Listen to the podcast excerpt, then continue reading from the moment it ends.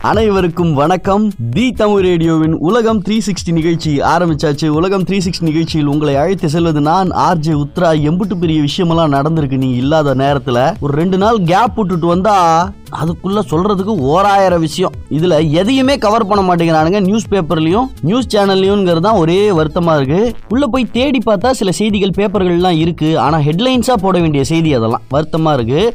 Governor அவர் கையில எவ்வளவு power இருக்குன்னு காமிச்ச நாள் நேத்து வெஸ்ட் பெங்கால்ல அமளி துமிளி தீதி அவர்கள் சீற்றம் பாய்கிறார்கள். அப்படி இப்படின்னு இத்தனை நாள் படிச்சுக்கிட்டு இருந்தோம். திடீர்னு நேத்து திரு ஜெகதீப் தன்கர் அப்படிங்கிற கவர்னர் அவர்கள் வெஸ்ட் பெங்கால் கவர்னர் அவர்கள் ப்ரோரோக் அப்படின்னு ஒரு விஷயத்த பண்ணியிருக்காரு. ப்ரோரோக்னா என்னன்னா முடக்குதல். வெஸ்ட் பெங்கால் லெஜிஸ்லேட்டிவ் அசம்பிளிய சட்டசபையை ப்ரோரோக் பண்ணியிருக்காரு கால வரையற்று முடக்க முடியுமா? கவர்னர் கிட்ட அந்த பவர் இருக்கான் ஆர்டிகல் நூத்தி எழுபத்தி நாலு கீழே sub class A class two கீழே அவரால் முடக்க முடியும் அப்படின்னு நேத்து உலகத்துக்கே காமிச்ச ஒரு கவர்னரால என்ன பண்ண முடியும்? நேத்து உலகத்துக்கே காமிச்சனால் அதை பத்தி எவனுமே பேச மாட்டேங்கிறானுங்க. இந்த சைடுல ஒன்பதாம் வகுப்புல இருந்து பன்னெண்டாம் வகுப்பு வரைக்கும் ஒரு எக்ஸாம் ஒன்று இருக்கும். அந்த எக்ஸாம்ல அதை எழுதி பாஸ் பண்றது மூலமா உதவித்தொகை மாணவர்களுக்கு மாதம் ஆயிரம் ரூபாய் உதவித்தொகை. அதாவது பத்து பேருக்கு அஞ்சு பேருக்கு அப்படி இல்ல. யார் யாரெல்லாம் அந்த அந்த இதை ரீச் பண்றாங்களோ அவங்களுக்கெல்லாம்ங்கிற மாதிரி மத்திய அரசு அனௌன்ஸ் பண்ணிருக்கு இது BJP Congress communist Aam Aadmi party இந்த மாதிரிலாம் கிடையாது. மத்திய அரசுனா நான் வரி கட்டுறேன்ல. என்னுடைய நாட்டுடைய சென்ட்ரல் கவர்மெண்ட் இதை பத்தியும் பெருசா எடுத்து பேச மாட்டேங்கிறாங்க. நைன்த்ல இருந்து டுவெல்த் வரைக்கும் இவ்வளவு சுலுவா மாணவர்களுக்கு கிடைக்கக்கூடிய ஒரு ஸ்காலர்ஷிப் இது எல்லா பசங்களும் எழுதணும். முடிஞ்ச அளவுக்கு அத்தனை பசங்களுமே இந்த ஸ்காலர்ஷிப்பை வாங்கி ஃபீஸ் கட்டினது போக மீதிக்கு பிரெஞ்சு கத்துக்கிறது ஜெர்மன் கற்றுக்கிறதுங்கிற மாதிரி வேற ஏதாவது இது ஒரு கோடிங் கற்றுக்கிறதுன்னு ஏதாவது ஒன்று எக்ஸ்ட்ராவாக கற்றுக்கணும் பயங்கர ஸ்கில்ஃபுல் ஜெனரேஷனாக மாறணும்னு நான் ஆசைப்பட்றேன். இதெல்லாம் கொஞ்சம் நியூஸ் பேப்பர்லாம் போடுங்க. ஹெட்லைன்ஸாக ஃபர்ஸ்ட் பேஜ் ஃபுல்லாகவே இதை பற்றி தான் இருக்கணும்ல. பசங்க படிக்கிற பசங்களுக்கு எவ்வளோ இம்பார்ட்டன்ட் இதெல்லாம். இதை தவிர ரஷ்யா அங்கே பார்த்தீங்கன்னா இதை சும்மா விடமாட்டாங்க போல இருக்கு. அவங்களுடைய படையெடுப்பு வந்து நாளுக்கு நாள் ஜாஸ்தி ஆகிட்டு இருக்கு. அச்சத்தை உண்டாக்கிட்டு இருக்கு. உக்ரைன்ல இருந்து அமெரிக்கா பிரிட்டன் படையினருக்கு அவசர வெளியேற்ற அறிவிப்பெல்லாம் கொடுத்துருக்காங்க. இன்னைக்கு பத்துக்கும் மேற்பட்ட செயற்கை கோள்களை ஏந்தி PSLV C fifty two rocket ஸ்ரீஹரிகோட்டால இருந்து ஏவப்பட்டிருக்கு. காலையில ஐந்து ஐம்பத்தி ஒன்பது மணிக்கு. இஓஎஸ் ஃபோர் அப்படின்னு இதை கூப்பிடுறாங்க. ரீசாட் ஒன் ஏ அப்படின்னு இதை கூப்பிடுறாங்க. இன்னும் கவர் பண்ண வேண்டிய முக்கியமான தகவல்கள் யாருமே மதிக்காத தகவல்கள்லாம் நிறைய இருக்கு. அதை பத்திலாம் பேசுவோம். செகண்ட் செட்டா இந்த வாரம் பேசுவோம். பாட்டு கேட்டுவாங்க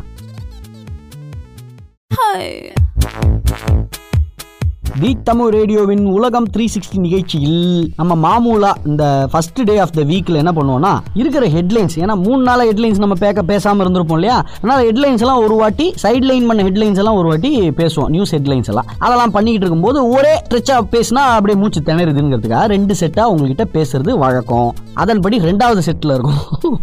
அதுல நகர்ப்புற உள்ளாட்சி தேர்தல் பிப்ரவரி பத்தொன்பதாம் தேதி வருது இல்லையா? அதை ஒட்டிய இருபத்தி மூணாம் தேதி வந்து மெகா தடுப்பூசி முகாம் ஒன்று பிளான் பண்ணியிருந்தாங்க முன்னாடியே. அது இப்போ இந்த நைன்டீன்த் பிப்ரவரி வந்து தேர்தல் இருந்ததுனால தேர்தல் செயல்பாடுகள் இருக்கிறதுனால இருபத்தி மூணாம் தேதி இந்த மெகா தடுப்பூசி முகாம் நடக்காது அப்படிங்கிற மாதிரி அமைச்சர் மா சுப்பிரமணியம் அவர்கள் தகவல் கொடுத்திருக்காங்க.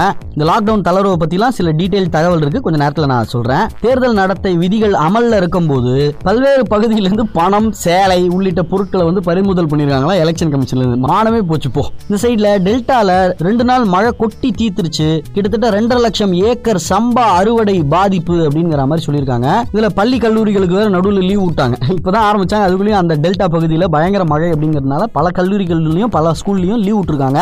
சென்னை மாநகராட்சியில பட்டியல் இனத்தவர்களுக்கு கூடுதலா நான்கு வார்டுகளை ஒதுக்க கோரிய மனுவை வந்து தள்ளுபடி செஞ்சிருச்சு ஹைகோர்ட் கன்னியாகுமரி தென்காசி நெல்லை தூத்துக்குடி மற்றும் ராமநாதபுரத்துல இன்று கனமழைக்கு வாய்ப்புள்ளது அப்படிங்கிற மாதிரி சொல்லியிருக்காங்க. நேத்துல இந்த பெல்ட்ல நல்ல மழை. நீட் தேர்வுக்கான இரண்டாம் சுற்று செகண்ட் ரவுண்ட் கவுன்சிலிங் வந்து நாளை நாளை நடைபெறுது. மருத்துவ ஆலோசனை குழு வந்து அறிவிச்சிருக்காங்க. நாளைனா 14 பிப்ரவரி வேலண்டைன்ஸ் டே அதுவுமா ஜாலியாக கவுன்சிலிங் ஐபிஎல் ஏலமெல்லாம் நடந்துகிட்டு இருக்கு அதை பற்றிலாம் நான் உங்களுக்கு சொல்கிறேன் நாளைக்கு தான் ஃபுல் டீட்டெயில் கொடுக்க முடியும். நடந்த வரைக்கும் ஓரளவுக்கு இன்னைக்கு நான் உங்களுக்கு கொடுத்துட்றேன். பெங்களூரு மைசூரு நகரங்களை இணைத்து சென்னைக்கு வந்து புல்லட் ரயில் அப்படிங்கிற மாதிரி மத்திய அரசு சொல்லியிருக்காங்க. காதலர் தினம் கொண்டாட ஓசூர்ல இருந்து ஐம்பது லட்சம் ரோஜாக்கள் வந்து ஏற்றுமதி பண்ணியிருக்காங்களாம். பல்வேறு நாடுகளுக்கு அடேங்கப்பா. ஐம்பது லட்சம் ரூபாய்க்குள்ள ஐம்பது லட்சம் ரோஜாக்கள். அப்போ பாத்துக்கோங்க அவன் இந்த ரேஞ்சில் லவாங்கில இருக்கான். அப்படின்னு சிங்கிள் பாய்ஸ் பார்த்துக்கோங்க. சரி ஓரளவுக்கு நிறைய சைட்லைன் ஹெட்லைன்ஸ் எல்லாம் நம்ம பார்த்தாச்சு. இன்டெப்த்தாக சில விஷயங்கள் பேசுவோம் பாட்டு கேட்டுவாங்க.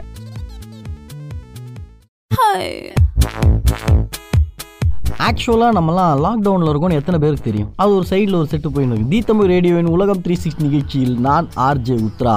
தமிழகத்தில் இப்போ ஓரளவுக்கு தொற்று பரவல்லாம் கம்மியாக இருக்குங்கிற மாதிரி சொல்கிறாங்க அதுக்கு நடுவில் எலெக்ஷனுக்காக ஆங்காங்கே பிரச்சாரமும் நடந்துகிட்டு இருக்குன்னு வச்சுக்கோங்களேன். ஸ்கூல் வேற பிப்ரவரி ஒன்றாம் தேதியிலேருந்து ஆரம்பிச்சிட்டாங்க. ஃபஸ்ட் ஸ்டாண்டர்ட்லேருந்து ஸ்கூலுக்கு இப்படி இருக்கும்போது மேற்கொண்டு தளர்வுகள் கொடுக்கலாம் அப்படின்னு சொல்லப்படுது. சிக்ஸ்டீன்த் பிப்ரவரியிலேருந்து மார்ச் ரெண்டு வரை நடைமுறைப்படுத்த வேண்டிய அந்த தளர்வுகள் என்னென்ன அப்படிங்கிறத ஐயா ஸ்டாலின் அவர்கள் நேற்று ஆலோசனை குழுவோட டிஸ்கஸ் பண்ணிட்டு வெளியிட்டிருக்காரு. சமுதாய கலாச்சார மற்றும் அரசியல் கூடங்கள் போன்ற பொதுமக்கள் கூடும் நிகழ்வுகளுக்கு உள்ள தடை தொடரும் அப்படின்னு சொல்லியிருக்காங்க. இதுதான் முக்கியமான விஷயம். திருமணம் மற்றும் திருமண சார்ந்த நிகழ்வுகள் அதிகபட்சம் இருநூறு நபர்களுடன் நடத்த அனுமதி அப்படின்னு சொல்லியிருக்காங்க. இத்தனை நாள் அது ஹண்ட்ரடா இருந்தது. இப்போ அது டூ ஹண்ட்ரட் ஆக்கிட்டாங்க. இதே இறப்பு யாராவது ஒரு துஷ்டி வீடுன்னு வச்சுக்கோங்களேன் அங்கெல்லாம் ஐம்பது பேர் தான் இருக்கலாம்னு இத்தனை நாள் இருந்தது. அதை நூறு நபர்களுக்கு மிகாமல் அனுமதிக்கப்படும் அப்படின்னு சொல்லியிருக்காரு. மேற்கண்ட கட்டுப்பாடுகள் தளர்வுகளோட சேர்ந்து இந்த ஏனைய இந்த மாஸ்க் போடுறது சானிடைசர் யூஸ் பண்றது இதெல்லாம் கூட கரெக்டாக பண்ணிக்கணும் அப்படின்னு சொல்லியிருக்காங்க. நர்சரி பள்ளிகள் எல்கேஜி யூகேஜி மற்றும் மழலையர் பள்ளின்னு சொல்லுவாங்கல்ல பிளே ஸ்கூல் அதெல்லாம் ஓப்பன் பண்ணிக்கலாம் அப்படின்ட்டாங்க. பொருட்காட்சிகள் நடத்த அனுமதிக்கப்படுகிறது. இதுக்கப்புறம் எக்ஸிபிஷன்ஸ்லாம் புக் எக்ஸிபிஷன்லேருந்து ஆரம்பிச்சு எல்லாமே நடக்கும் அப்படின்னு சொல்லிட்டாங்க. இதுதான் லாக்டவுன் தளர்வுகளுக்கான ரீசெண்ட் டெவலப்மெண்ட்டு மேற்கொண்டு ஏதாவது இருந்தால் அப்டேட் கொடுக்குறேன். பாட்டு கேட்டுவாங்க.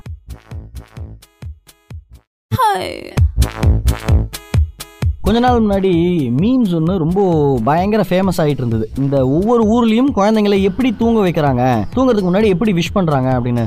அமெரிக்காவில் வந்து good night dear son good night dear doctor அப்படின்னு சொல்கிறாங்க நார்த் இந்தியாவில் வந்து சுப்ராத்ரி பேட்டா அப்படிங்கிற மாதிரி சொல்கிறாங்க நம்ம ஊரில் என்ன சொல்கிறாங்கன்னா இப்போ அந்த மொபைலை ஆஃப் பண்ணுறியா இல்லை தூக்கி கொல்லிக்கட்டையில் போட்டு எரிக்கட்டுமா? அப்படிங்கிற மாதிரி அம்மா திட்டுவாங்க அந்த மாதிரி கோபமாக நம்மளை நம்மளும் சும்மா இருக்க மாட்டோம் மொபைல் வச்சு நோண்டினே இருப்போங்கிற மாதிரி அம்மாக்கும் கோவம் வருங்கிற மாதிரி ஒரு மீம் இப்படி ஒவ்வொரு ஊர்லேயும் ஆக்சுவலாகவே பார்த்தீங்கன்னா இது ஜோக்காக இருந்தாலும் ஒவ்வொரு ஊர்லேயும் ஒரு ஒரு மாதிரி ஹேண்டில் பண்ணுறாங்க குழந்தைங்கள. அமெரிக்காவில் பிள்ளைங்களாம் திருத்துவாங்கன்னு நானே கேள்விப்பட்டிருக்கேன். எங்கள் வீட்டு சொந்தக்கார ஒரு அக்காவே நோ நீ ரெண்டு சாக்லேட் சாப்பிடக்கூடாது. ரெண்டு சாக்லேட் சாப்பிட்டா உனக்கு வயிறு சரியில்லாம போயிடும். உனக்கு வயிறு சரியில்லாம போச்சுன்னா அம்மா வில் ஃபீல் பேட் அம்மா பேடா ஃபீல் பண்ணுமா? நீயே சொல்லு அப்படின்னு சொன்னா நான் நோ நோ அப்படின்னு சொல்லிட்டு சாக்லேட் திருப்பி கொடுத்துட்டா சார் அந்த பையன் இதே நம்ம ஊர்ல வளர்க்குற பிள்ளைங்களா இருந்தால் அம்மா வில் ஃபீல் அப்படின்னு சொல்றதுக்குள்ளே டபக்குன்னு அவன் ரெண்டாவது சாக்லேட்டையும் வாயில போட்டுருப்பான்ல அப்போ ஒவ்வொரு ஊர்லேயும் இந்த வளர்ப்பு ரியாக்ஷன்ஸ் இதெல்லாம் மாறுது. இந்த மாதிரி தான் அயர்லாந்து அயர்லாந்துன்னு ஒரு நாடு. அந்த நாட்டில் நாட்டுல அவனுடைய கணவரும் குழந்தைகளும் ஒரே லூட்டியா ஒரே லூட்டியா வெக்கேஷன்ல இந்த கிறிஸ்மஸ் முடிஞ்சு அப்படியே லாக்டவுனும் ஆரம்பிச்சு அந்த ஊர்ல. பயங்கரமா வீட்லயே இருக்கானுங்க பயங்கரமா லூட்டி அடிக்கிறானுங்க. அவர் வேற வீக்கெண்ட் ஆச்சுன்னா டக்கரு டக்கரு டக்கருங்கிற மாதிரி ஜாலி பண்றாரு. லேட்டா வீட்டுக்கு வராரு ராத்திரி லேட்டா தூங்குறாரு. அதனால குழந்தைங்களும் காலைல சீக்கிரமா எழுந்திரிக்காம லேட்டா எழுந்திரிக்கா அப்படி இப்படிங்கிற மாதிரி ஒரே கோவம் அந்த அக்காக்கு. டபக்குன்னு இந்த லிண்டா அந்த அக்கா பேர். லிண்டா என்ன தெரியுமா பண்ணாங்க? ஒரு ஏழை விடுற சைட் ஒன்று இருக்கு. ஆ, ஒரு வெப்சைட் அதுக்குள்ள போயிட்டு தான் வீட்டுக்காரரை ஏழை விடுற பொருள்ல லிஸ்ட் பண்ணிட்டாங்களாம். பேரு ஜான். உயரம் ஆறு அடி. வயது முப்பத்தி ஏழு. ஷூட்டிங் பிடிக்கும் ஃபிஷிங் பிடிக்கும். இதெல்லாம் ஆர்வம் ஜாஸ்தி. வீட்டு வேலைகள் செய்வதில் இன்னும் கொஞ்சம் அனுபவம் தேவை என்று தான் நான் நினைக்கிறேன். தற்சமயம் இவரை வைத்து மேய்க்க தனக்கு பொறுமையே இல்லை அப்படிங்கிற மாதிரி கொடுத்துருக்காங்க. அதுலயும் பாரு should remain loyal if kept fed and hydrated regularly அப்படின்னு போடுறாங்க நல்லா சோத்தை போட்டு டக்கருக்கு பர்மிஷன் கொடுத்தனா கடைசி வரைக்கும் லாயலா இருப்பான்னு நினைக்கிறேன். அப்படி ஷுட் ரிமைன் லாயலா செம்ம ஜாலியா இந்த அக்கா ஏலத்துல விட்டுருக்காங்க. அதுலயும் பாத்தீங்கன்னா கண்டிஷன் என்ன? அப்படின்னு பார்த்தா யூஸ்டுன்னு போட்டுருக்காங்க அது கேட்கவே ஒரு மாதிரி கூச்சமாக இருக்குது ரெண்டாயிரத்தி பத்தொன்பதுல தான் கல்யாணம் ஆயிருக்கு ஆனால் இவங்களுக்கு ஆறு வயசு நாலு வயசு குழந்தைங்க இருக்காங்க. அது ஏன்னு கேட்டிங்கன்னா அது அப்படிதான். வெளிநாட்டுல அப்படிதான் வச்சுக்கோங்களேன். அண்ணன் பேர் ஜான். அவர் இப்போ ஜாலியாக பசங்களோட ஃபிஷிங்க்கு வெளில போயிருக்காரு. போயிட்டு ரிட்டர்ன் வரதுக்குள்ளேயும் இந்த அக்கா இந்த ஏழை விடுற சைட்டில் புருஷனை ஏலத்துக்காக விட்டு இருபத்தஞ்சு டாலர் மினிமம் ரேட்டுங்கிற மாதிரி பேசி அறுபத்தி மூணு யூரோக்கு கடைசியாக ஏலத்துக்கு வாங்குறதுக்கு ஆள் ரெடி ஆயிடுச்சான் வெறும் அறுபத்தி மூணு யூரோ ரெண்டாயிரம் வாழாய்க்கு மட்டும்தான் ஜான் வர்த்துங்கிற மாதிரி. ஏன்பா ஒரு ரெண்டு லட்ச ரூபாயாவது ஆண்களுக்கு இந்த காலத்துல ஒரு வர்த்தே இல்லையா? பிஷிங் போன ஜானுக்கு தான் ஃப்ரெண்ட்ஸ் எல்லாம் ஃபோன் பண்ணி நான் மாப்பிள்ள அவன் பொண்டாட்டி உன்னை ஏலத்துக்கு விட்டுருக்கான் இந்த வெப்சைட்ல வந்திருக்குங்கிற மாதிரி சொல்லி அவன் பார்க்க பார்க்க சிரிச்சு வீட்டுக்கு வந்து ஓ வெரி கியூட் டார்லிங் அப்படிங்கிற மாதிரி டக்கர் டக்கர் டக்கர்னு அடுத்த பார்ட்டி பண்ண போயிட்டான் போல இருக்கு. ஒரு மாதிரி வித்தியாசமா வாழறானுங்களா?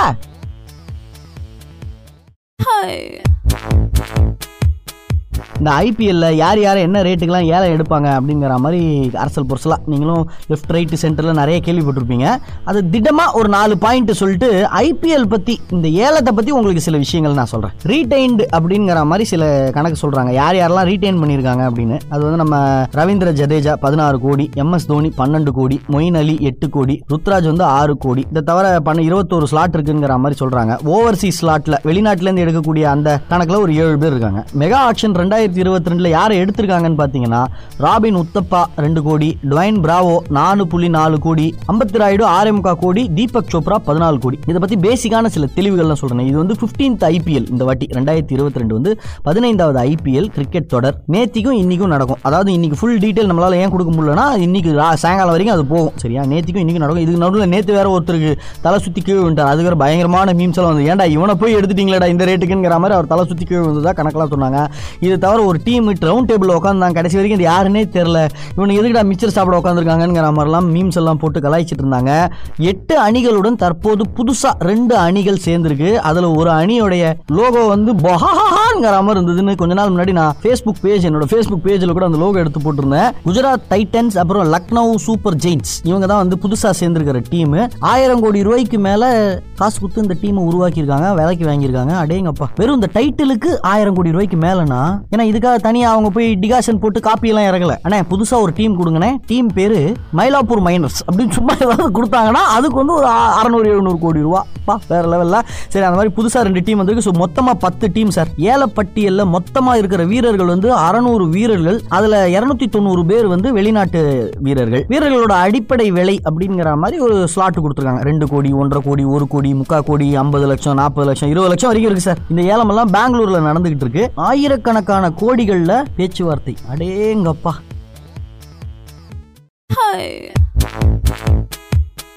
இந்த ஏலம் எடுக்கிறாங்க அப்படின்லாம் சொல்கிறேன் இல்லையா? அது வந்து ஒரு பிளேயரோட பிளேயிங் வச்சு மட்டும் எடுக்கிறது கிடையாது. நீங்கள் நல்லா புரிஞ்சுக்கணும். அவர் நல்லா விளையாடுவாருங்கிறத மட்டும் வச்சு எடுக்கிறது கிடையாது. அவர் நல்லா விளையாடுவாருங்கிறது ஒரு முக்கியமான பாயிண்டாக இருந்தாலும் அது கூட சேர்ந்து அவருடைய விற்பனை சக்தி என்ன அப்படிங்கிறதையும் பார்க்குறாங்க. செல்லிங் பாயிண்ட்னு சொல்லுவாங்க. இப்போ அவர் வந்து நிறைய விளம்பரங்களில் இருக்கார். அவர் பேரில் நிறைய சர்ச்சைகள் இருக்குது இல்லை அவர் ஒரு பாலிவுட் ஹீரோயின் கூட பயங்கர ஃப்ரெண்டாக இருக்கார். வெளில எல்லா இடத்துக்கும் அவர் போகிறாரு இப்படி எல்லாம் கூட கால்குலேட் பண்ணுவாங்கங்கிறது உங்களை எத்தனை பேருக்கு தெரியும்? ஏன்னா ஐபிஎல் அப்படி அப்படிங்கிறது ஒரு ஒலிம்பிக்ஸ் மாதிரியான ஒரு விஷயம் கிடையாது. அது ஒரு பியோர் வியாபாரத்துக்கான அடிப்படையில் உருவாக்கப்பட்ட கேம் சீரீஸ் தான் கரெக்டா ஸோ இந்த ஆக்ஷன்ல எடுக்கும்போது இவரை நம்ம ஏலத்துக்கு எடுத்தா நாலு கோடி ரூபாய்க்கு ஏலத்துக்கு எடுத்தா இவர் வந்து நமக்கு அட்வர்டைஸ்மெண்ட்டுக்கு இவ்வளோலாம் வந்து நமக்கு செய்யணுங்கிற மாதிரி கான்ட்ராக்ட் போட்டுக்கலாம். ஸோ இவரை எடுக்கும்போது இவர் நமக்காக விளையாடவும் செய்வார். ப்ளஸ் நம்மளுடைய ப்ராடக்ட் இவங்களுக்கு ஒரு பதினஞ்சு ப்ராடக்ட் வச்சுருப்பாங்கன்னு வச்சுக்கோங்களேன். அந்த ப்ராடக்ட்ல இவரை நடிக்கவும் வைக்கலாம். இல்லை அம்பாசிடராக மாற்றலாம் அப்படிங்கிற மாதிரிலாம் பலதரப்பட்ட கால்குலேஷன் கால்குலேஷன்ஸ் இருக்குது இந்த மாதிரி எல்லாம் சேர்த்து தான் ஒரு பிளேயரை ஏலத்துக்கு எடுக்கிறாங்க. இப்போ எதுவுமே இல்லை சார் பிக் பாஸ்ன்னு சொல்கிறாங்க இல்லையா? அதை நான் பார்த்தது கிடையாது ஒரு எபிசோட் கூட. ஆனால் கொஞ்சம் யோசிச்சு பாருங்க. ஒரு பிக் பாஸ் நூறு நாளுக்கான அந்த ஒரு பிக் பாஸுக்கு ஐம்பது கோடி ரூபா கிட்டத்தட்ட ஐம்பத்தஞ்சு கோடி ரூபா வந்து கமலஹாசன் அவர்களுக்கு கிடைக்கும் ரெமுனரேஷன் அவர் அழகாக டாக்ஸிக்ஸ்லாம் கட்டுறதுனால வெளில தைரியமாக சொல்லிடுறாங்க ஐம்பத்தஞ்சு கோடி அப்படின்னு. ஏன் சார் நூறு நாளுக்கு ஐம்பத்தஞ்சு கோடினா ஒரு நாளைக்கு ரெண்டரை கோடிக்கு மேலேயாச்சு சார் அப்படின்னு சொன்னீங்கன்னா ஆமாம் சார் இல்லையா? வார கடைசியில் தானே வராரு. நடு நடுவில் ஏதாவது வந்துட்டு போனால் கூட வார கடைசியில் அவருடைய அப்பியரன்ஸ் தான் ஃபிசிக்கலாக அவர் கொடுக்க போகிற கான்ட்ரிபியூஷன் அப்படி இருக்கும்போது ஃபியூச்சரிஸ்டிக்கா இது எவ்வளவு ஹெல்ப்ஃபுல்லா இருக்கும்? வெறும் ஐம்பத்தஞ்சு கோடி ரூபாய் மனசுல நினைக்காம இப்போ மக்கள் நீதி மையம் அப்படிங்கிற அந்த கட்சி அதுக்காக ஒரு தெருக்கூட்டங்கள் வரைக்கும் போய் பேசணும் இல்லையா? அரசியல்னா அப்படிதானே மேடை போட்டு பேசணும் சோஷியல் மீடியால பேசணும் டிவியில் போய் இன்டர்வியூ கொடுக்கணும் இதெல்லாம் தாண்டி அவருடைய பாயிண்ட் ஆஃப் வியூ பாருங்க என்ன ஐடியா பாருங்க? அவர் தன்னுடைய மனசுல இருக்கிற கருத்தை டிவியில ஒரு ப்ரோக்ராமுக்கு நடுவுல சொல்லிட முடியும் அப்படின்னு அவர் நினைச்சார் இல்ல? இதுதானே புத்திசாலித்தனம். அவர் ஜெயிக்கிறாரு ஜெயிக்கல அப்படிங்கறதெல்லாம் வேற விஷயம். ஃபியூச்சர்ல ஒன்றுக்கு இரண்டுக்கு மூன்றுக்கு மேல இது தேவைப்படும் தேவைப்படும்ங்கிற மாதிரி பிளான் பண்ணி ஒரு காரியத்தை செய்யணும். எதிர்வரும் காலத்தில் என்னென்ன தேவையோ அதற்கேற்றார் போல் அதையெல்லாம் மனசுல கொண்டு ஒரு வேலையை செஞ்சா அந்த வேலை வந்து ஓரளவுக்கு சேஃபா இருக்கும். நீங்க சக்சஸ்ஃபுல்லா இருங்களோ இல்லையோ லாஸ்ட்ல நிக்க மாட்டீங்க அப்படிங்கிற மாதிரி சொல்றாரு வள்ளுவர். என்ன சொல்றாரு? நானூத்தி இருபத்தி ஒன்பதாவது குரல். எதிரத்தா காக்கும் அறிவினார்க்கு இல்லை அதிர வருவதோர் நோய் அப்படிங்கிறார். பிற்காலத்துல எந்த நோயும் வராம தவிர்க்க நமக்கு தெரியாத நோய் கூட வராம தவிர்க்க சுத்தபத்தமா இருக்கணும். கரெக்டா ஆரோக்கியமா இருக்கணும். உடம்புல இம்யூனிட்டியை வளர்த்து வச்சிருக்கணும். அதாவது சுத்தமா இருக்கேன்னு சொல்லி வீட்டுக்குள்ளேயே உட்காந்துருக்கூடாது குழந்தைங்களை மண்ணில் ஆட விடணும். அப்பதான் ரெசிஸ்டன்ஸ் வரும். இன்னைக்கு நைட்டுக்குள்ள ஆரோக்கியமா இருக்கணுங்கிறதுக்காக மட்டுமே நம்ம இன்னைக்கு சாப்பிட்டு தூங்கி விளையாடி இம்யூனிட்டி வளர்க்கலையே. பத்து வருஷம் கழிச்சு இருபது வருஷம் கழிச்சு இன்ஃபேக்ட் ரிட்டையர் ஆனதுக்கு அப்புறம் ஆரோக்கியமா இருக்கணுங்கிறதுக்காக சின்ன வயசுல இருந்து எக்ஸசைஸ் பண்ணி யோகா பண்றவங்களாம் நமக்கு தெரியும்ல. கொஞ்ச நேரம் முன்னாடி ஒரு திருக்குறள் ஒன்று பார்த்தோம். ஃபியூச்சரிஸ்டிக்கா என்னென்ன தேவையோ அதெல்லாம் முன்னாடியே தெரிஞ்சு வச்சுக்கிட்டு அதுக்கு ஒர்க் பண்ணும். அப்படி ஒர்க் பண்ணா பெரிய ரிஸ்க் மாட்டாது அப்படின்னு சொன்னோம் இல்லையா? அதுல சில நேரங்களில் நீங்க எதிர்பார்த்த அளவுக்கு வெற்றி வராம போறதுக்கான வாய்ப்பு இருக்குன்னு சொன்னேன். அதுக்கு ஒரு நல்ல எக்ஸாம்பிள் தான் சொல்ல போறேன். தி தமிழ் ரேடியோவின் உலகம் த்ரீ சிக்ஸ்டி நிகழ்ச்சியில் நான் ஆர்ஜே உத்ரா. ஆயிரத்தி தொள்ளாயிரத்தி தொண்ணூறு சார். நைன்டீன் நைன்டில ஒரு பெரிய கான்ஃபரன்ஸ்ல பில்கேட்ஸ் இருக்கார் இல்லையா? Microsoft owner Gates and Melinda ஃபவுண்டேஷனுடைய founder அவர் வந்து பாத்தீங்கன்னா சொல்றாரு இன்னைக்கு நீங்க ஒரு பெரிய பாக்ஸ் மாதிரி ஒரு மானிட்டரும் ஒரு பெரிய பாக்ஸ் மாதிரி ஒரு சிபியூ அப்புறம் கீபோர்டு அதுக்கப்புறம் அதுக்கு ஒரு யூபிஎஸ் அதுக்கப்புறம் மவுஸ் கிவ்ஸ்லாம் வச்சு யூஸ் பண்றீங்க இல்லையா? இந்த மாதிரி இருக்காது ஃபியூச்சர் ஃபியூச்சரில் வந்து இந்த கம்ப்யூட்டரு ரொம்ப சின்னதாகிடும் அவர் செல்போன் அன்னைக்கு சொல்லனா கூட இந்த கம்ப்யூட்டர் வந்து நம்ம பாக்கெட்ல வச்சுக்கிட்டு போற அளவுக்கு இந்த கம்ப்யூட்டர் ஆயிடும். அது வந்து பர்சனல் டிஜிட்டல் அசிஸ்டன்ட்னு கூப்பிடப்படும். இன்னைக்கு கூட ஸ்மார்ட் ஃபோன் நம்ம சொல்றோம்ல அதை ஆக்சுவலா டெக்னிக்கலா பிடிஏ அப்படின்னு தான் சொல்லுவாங்க. பிடிஏ பர்சனல் டிஜிட்டல் அசிஸ்டன்ட் அப்படின்னு தான் சொல்லுவாங்க. அது மூலமாவே நீங்க வந்து ஒயர்லெஸ்ஸா போன்ல பேசிக்கலாம் அப்படிங்கிற மாதிரிலாம் சொன்னார். அதாவது அது பேர் மொபைல் ஃபோன் அது வந்து ஸ்மார்ட் போனா மாறும் அப்படிலாம் அவர் சொல்லலாம் கூட ஓரளவுக்கு ninety five ninety eight percent predict பண்ணியிருக்காரு எவ்வளோ பெரிய விஷயம் பாருங்க. இன்ஃபேக்ட் இதே கம்ப்யூட்டரே உங்க கார்ல முன்னாடி வந்துடும் மானிட்டர் வந்துடும் அந்த மானிட்டரை வச்சு நீங்க வந்து உங்களுக்கு நிறைய செயல்பாடுகள் ஈஸியா போயிடும். நீங்க எப்படி போகணும்னு அது வந்து ரூட் சொல்லி கொடுக்கும். பக்கத்துல என்ன கடை இருக்கு என்ன ஹோட்டல் இருக்கு என்ன ஆஃபீஸ் இருக்குன்னு உங்களுக்கு அது சொல்லி கொடுத்துரும். நீங்க இங்க பார்க்கிங் லாட் ஃப்ரீயா இருக்காங்கிறத நீங்க கண்டுபிடிச்சிடலாம். உங்களுடைய மானிட்டர் கார்ல இருக்கக்கூடிய டிரைவர் பக்கத்துல இருக்கக்கூடிய அந்த மானிட்டர்லயேங்கிற மாதிரிலாம் அன்னைக்கே சொல்லியிருக்காரு. ஆனா என்னென்னலாமோ எக்ஸிகியூஷன் எரர் பண்ணதுனால அவரால செல்போன் மார்க்கெட்டிங் இது வரைக்கும் பிடிக்க முடியல. ஜிபிஎஸ் போன்ற பர்சனல் டிஜிட்டல் அசிஸ்டன்ட் இப்போ Alexa please on the TV அப்படின்னு நம்ம சொல்றோம்ல அதுல மைக்ரோசாஃப்ட்டுக்கு ஒரு ப்ராடக்ட் இருக்கு. ஆனா அது ஃபார் தேர்ட்ல இருக்கு. ஃபார் தேர்ட் ஃபர்ஸ்ட் செகண்ட்ல மைக்ரோசாஃப்ட் இல்ல. இன்னைக்கு யார் பெருசா பிசினஸ் பண்றாங்களோ அன்னைக்கு அவங்களுக்கும் இந்த ஐடியா இருந்ததா? இல்லை பில்கேட் சொன்னதை வச்சு அவங்க டெவலப் பண்ணாங்களா? இல்லை காலப்போக்கில் எல்லாமே தானாக வர வேண்டியது தானே இப்போ ஃபேண்டசி படத்துலாம் ஜேம்ஸ் பாண்ட் படத்தில் அதை காமிச்சோம் ஆ நம்ம வாயை திறந்து பார்த்துட்டோம். ஒரு ஆள் தனியாகவே ஜெட் ஸ்கீயிங்கில் பறக்கிற மாதிரிலாம் ஆயிரத்தி தொள்ளாயிரத்தி எழுபத்தி ஆறில் வந்த படங்கள்லேயே காமிச்சாங்க. இன்னைக்கு அபுதாபியில் வந்து துபாயில் வந்து அதை போலீஸ்காரங்களுக்கு கொடுத்து டெஸ்ட் பண்ணிட்டு இருக்காங்க. அது எவ்வளவு சீக்கிரம் மக்கள் அனைவரையுமே வந்து சேரும்னு தெரியல. ஆனால் இட் இஸ் இந்த ப்ராசஸ் கண்ணு முன்னாடி நம்ம பார்க்க ஆரம்பிச்சிட்டோம். ஸோ ஃபியூச்சரிஸ்டிக்காக என்ன வரப்போகுதுன்னு உங்களுக்கு தெரிந்தால் நீங்கள் சேஃபாக இருக்கலாமே தவிர எக்ஸிகியூஷன்ல தான் உங்களுடைய வெற்றி இருக்கு. நீங்க என்ன செயல் செய்யறீங்கிறதுல தான் உங்களுடைய வெற்றி இருக்கு. நான் அன்னைக்கே சொன்னேன் எனக்கு அன்னைக்கே தெரியும்னு சொல்லி பிரயோஜனமே இல்லைங்கிறதுக்கு தான் பில்கேட்ஸ் ஒரு உதாரணம்.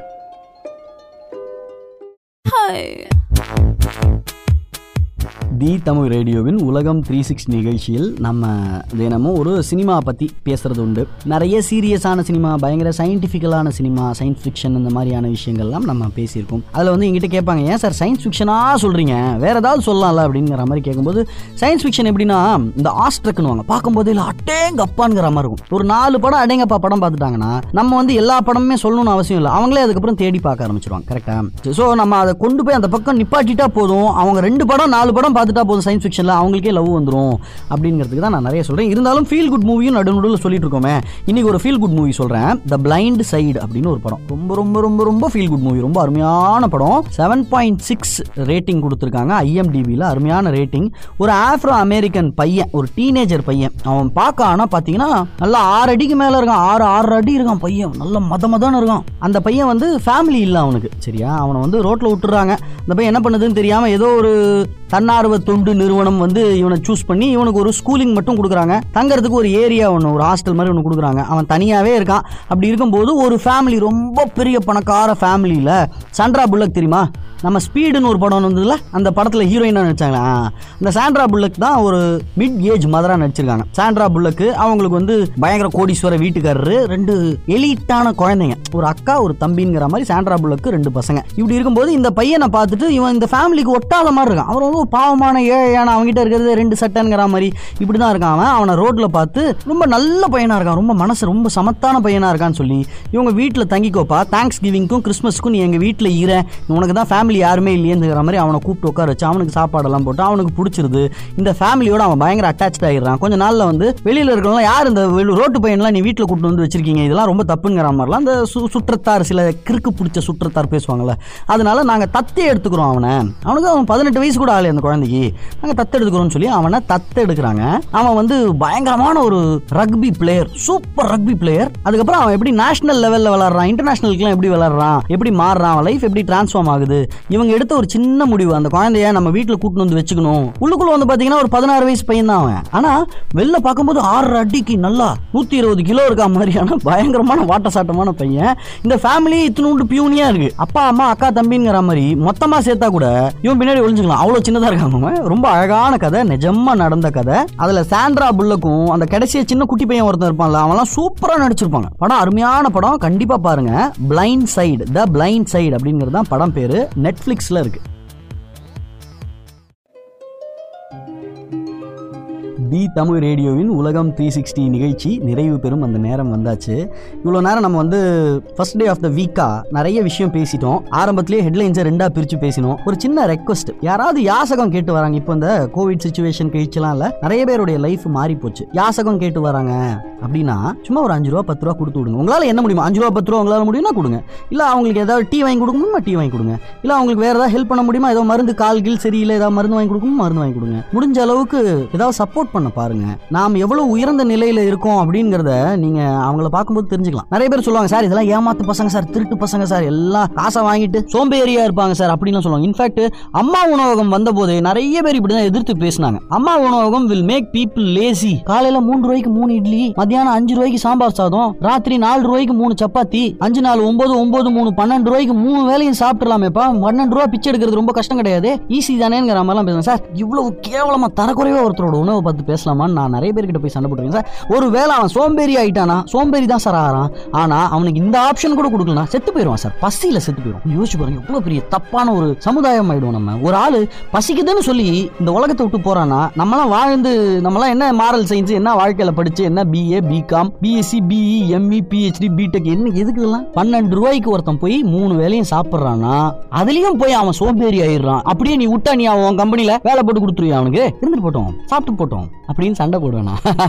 லேசி ஆறானா ஆகட்டும் சார் அதுக்கு வேற ஏதாவது ஒரு பாலிசி கவர்மெண்ட் பாலிசி கொண்டு வாங்க. எல்லாரும் வேலை பார்க்கணும். எல்லாரும் டூ ஹவர்ஸ் வேலை பார்க்கணும் அப்படிங்கிற மாதிரி பாலிசி கொண்டு வாங்க. ஆனா இந்த அம்மா உணவகத்தில் கை வச்சிடாதீங்கிற மாதிரிலாம் நான் நிறைய ரேடியோலாம் நிறைய பேசியிருக்கேன்னு வச்சுக்கோங்களேன். ஒருத்தர் கிட்ட போய் எனக்கு காசு கொடுக்குறியா? ப்ளீஸ் எனக்கு ரெண்டு ரூபா கொடுக்குறியா? பசிக்குதுன்னு சொல்றது எவ்வளோ கஷ்டமா இருக்கும் தெரியுமா? யோசிச்சு பாருங்களேன். அப்ப அதெல்லாம் மீறி ஒருத்தன் பசியில வந்து கேட்கும் போதுல கொடுத்து வைங்க. உங்களால முடியும்னா கண்டிப்பா கொடுங்க. அதை கொடுக்க நம்ம கிட்டே வசதி இல்ல. ஐயோ நம்மளே கையில் ஐம்பது ரூபா தான் வச்சிருக்கோம். இவருக்கு பத்து ரூபா கொடுக்க முடியுமான்னு யோசிச்சீங்கன்னா ஒண்ணுமே பிரச்சனை இல்லை. தப்பே கிடையாது. கொடுக்கலனா கூட பரவாயில்ல.